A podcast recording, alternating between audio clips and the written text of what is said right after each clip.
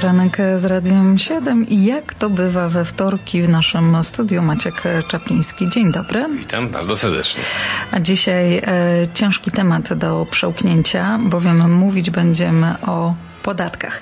No i oczywiście, e, jak pada mm, wyrażenie podatek, to każdy się zastanawia, czy wszyscy kupujący nieruchomość muszą płacić podatek od ich e, nabycia, na co za tym idzie, na co idą w ten sposób uzyskane środki.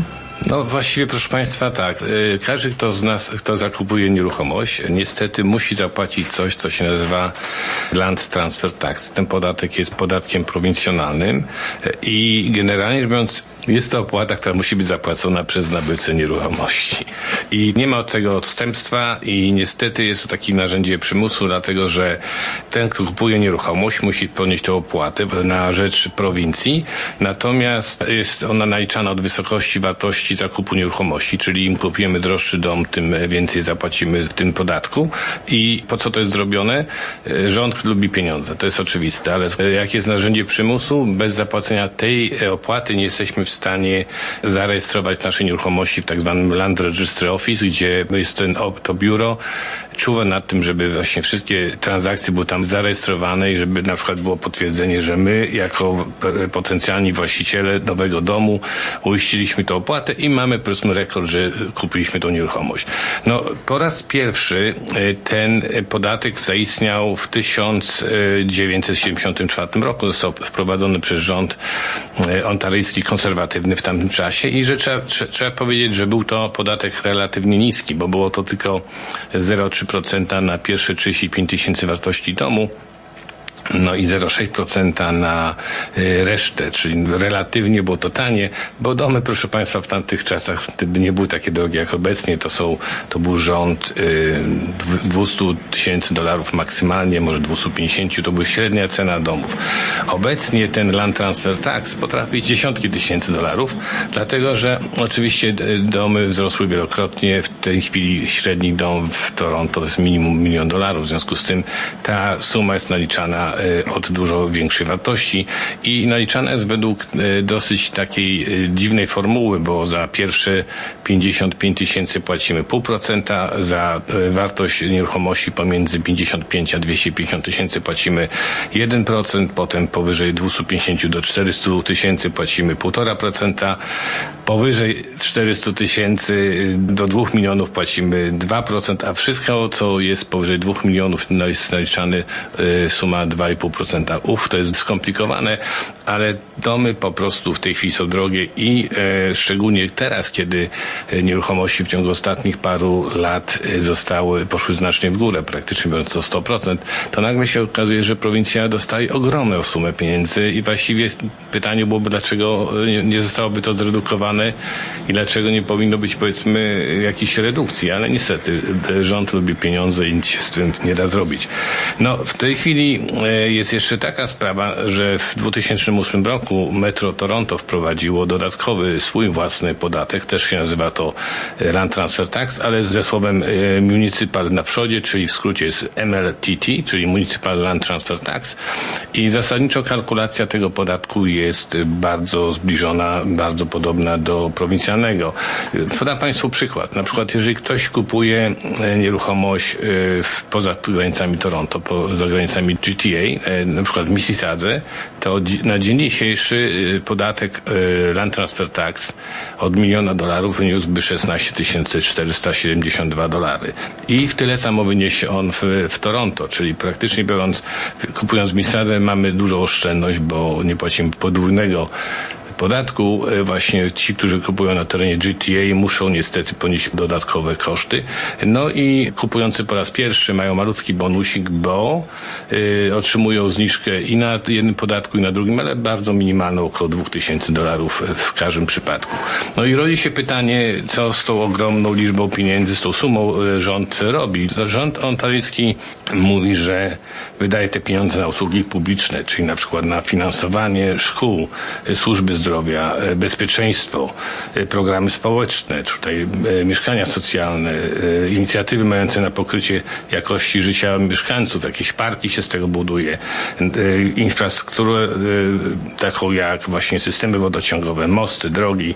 Także te pieniądze oczywiście są wydawane i to prawda jest taka, że rząd prowincjonalny również inwestuje w tak zwany region, czyli rzeczy w obrębie Ontario, rozwijanie miejsc pracy, wspieranie lokalnej gospodarki itd., tak itd. Tak Faktem jest, że jak jeździmy po takich krajach, y, y, powiedzmy trzeciego świata i na przykład y, na Kostaryce nie ma takiego podatku, no ale tam też nie ma żadnej infrastruktury. Generalnie rzecz biorąc, my się czasami krzywimy, że mm, musimy dużo płacić, ale też płacimy za coś. I tutaj mi się wydaje, że trzeba to zrozumieć. No, miasto z kolei Toronto też wydaje pieniądze według własnej e, polityki. Generalnie rzecz biorąc też składają e, dodatkowo pieniądze na infrastrukturę, ale również proszę pamiętać, że Toronto e, jakim argumentem przy wprowadzeniu tego podatku było takie, że okej, okay, na terenie Toronto też się dużo dzieje.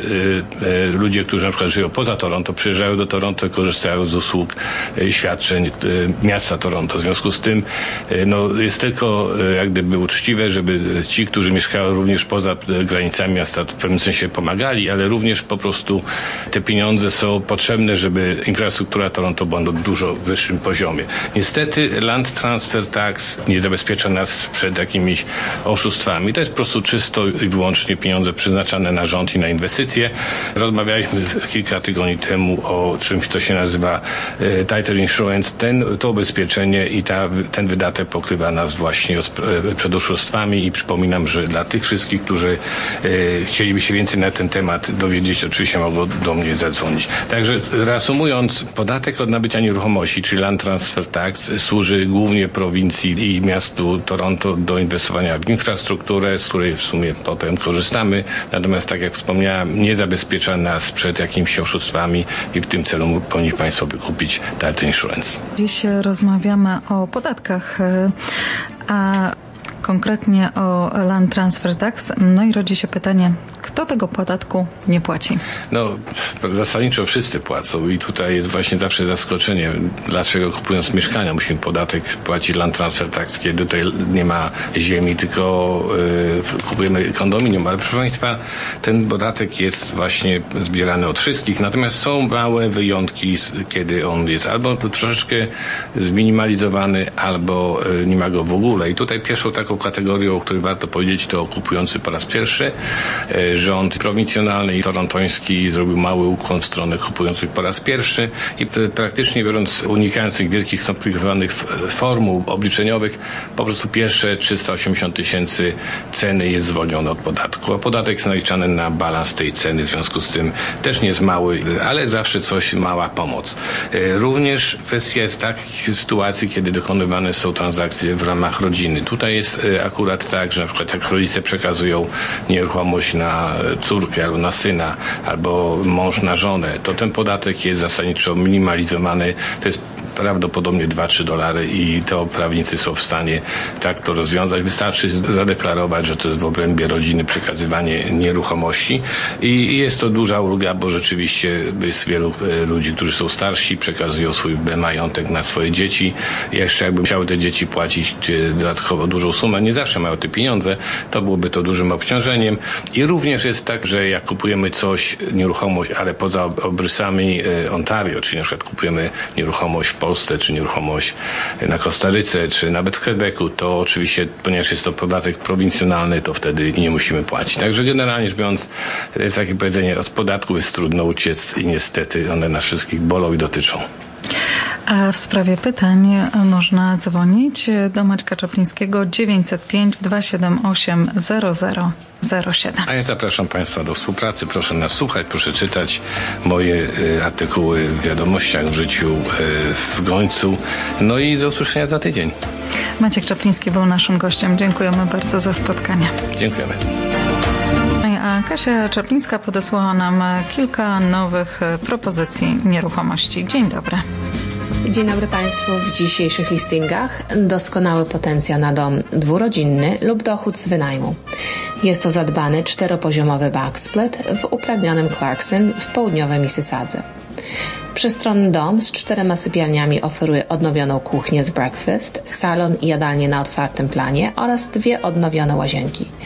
Jest również pokój rodzinny na parterze z kominkiem i wyjściem na patio i zadbany ogród, jak i podwójny garaż i długi prywatny podjazd. Dom jest dogodnie zlokalizowany w pobliżu parków, szkół, sklepów, wspaniałych restauracji w pobliżu stacji GO i z łatwym dojazdem do QEW. Bardzo dobrze zadbany dom, który można łatwo przekształcić w dwie oddzielne jednostki dla większej rodziny. Cena 1 350 tysięcy. W Mississadze, uwaga kontraktorzy, niesamowity potencjał w dużym domu z czterema sypialniami i łazienkami na korcie w poszukiwanej okolicy. Jest to czteropoziomowy backsplit z możliwością zrobienia apartamentu w basemencie. Ogromna pie-shaped działka z basenem. Dom wymaga remontu, ale ma nieograniczony potencjał. Znajduje się w dzielnicy Airedale Woodlands, blisko wszystkiego, czego potrzeby, potrzebujesz w pobliżu, w tym parki, sklepy, szkoły, autostrady, restauracje i Square One. Cena naprawdę niesamowita, jedynie 799 tysięcy. Ostatni dzisiejszy listing to rzadka okazja do posiadania solidnego bungalow z trzema sypialniami z widokiem na prywatną oazę w ogrodzie. Dom jest sytuowany na działce o wymiarach 75 na 152 stopy przy cichej, ślepej uliczce w odległości krótkiego spaceru od ekskluzywnego i pożądanego Ancaster Village, dobrych szkół i szlaków pieszych. Bardzo duży potencjał z wieloma nowymi domami już zbudowanymi na ulicy. Imponujące podwórko z widokiem na rozległą zieleń i bez żadnych sąsiadów. Można dom wyremontować lub wybudować swój wymarzony dom. Cena jedynie 899 tysięcy. Więcej informacji dostępne pod numerem telefonu 416 525 1206.